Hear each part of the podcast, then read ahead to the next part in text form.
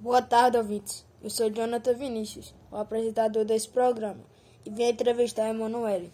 Viemos falar sobre o livro Sherlock Holmes, Casos Extraordinários, e um pouco sobre o autor do livro. Boa tarde, Emanuele.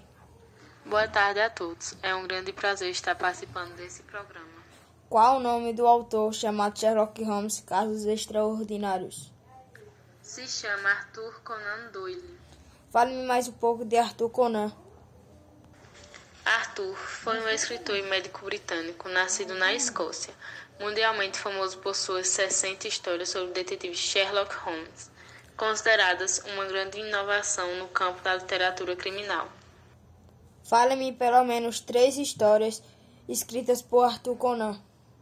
Em 1887, ele produziu o livro Um Estudo em Vermelho. Em 1890, O Signo dos Quatro. Entre os anos de 1891 e 1892, ele escreveu As Aventuras de Sherlock Holmes, que é um conto. Quantos capítulos tem o livro Sherlock Holmes, Casos Extraordinários? Tem 4 capítulos. E quais o nome dos capítulos?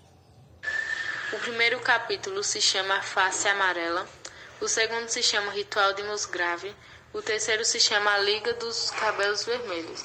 E o quarto se chama Diamante Azul. O autor teve inspiração em algo para alguns de seus capítulos?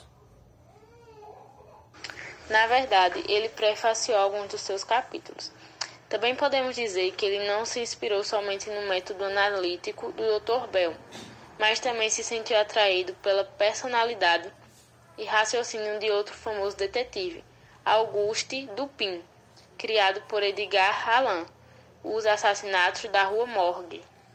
Por aqui terminamos o nosso podcast. Obrigado a todos pela atenção e até o próximo.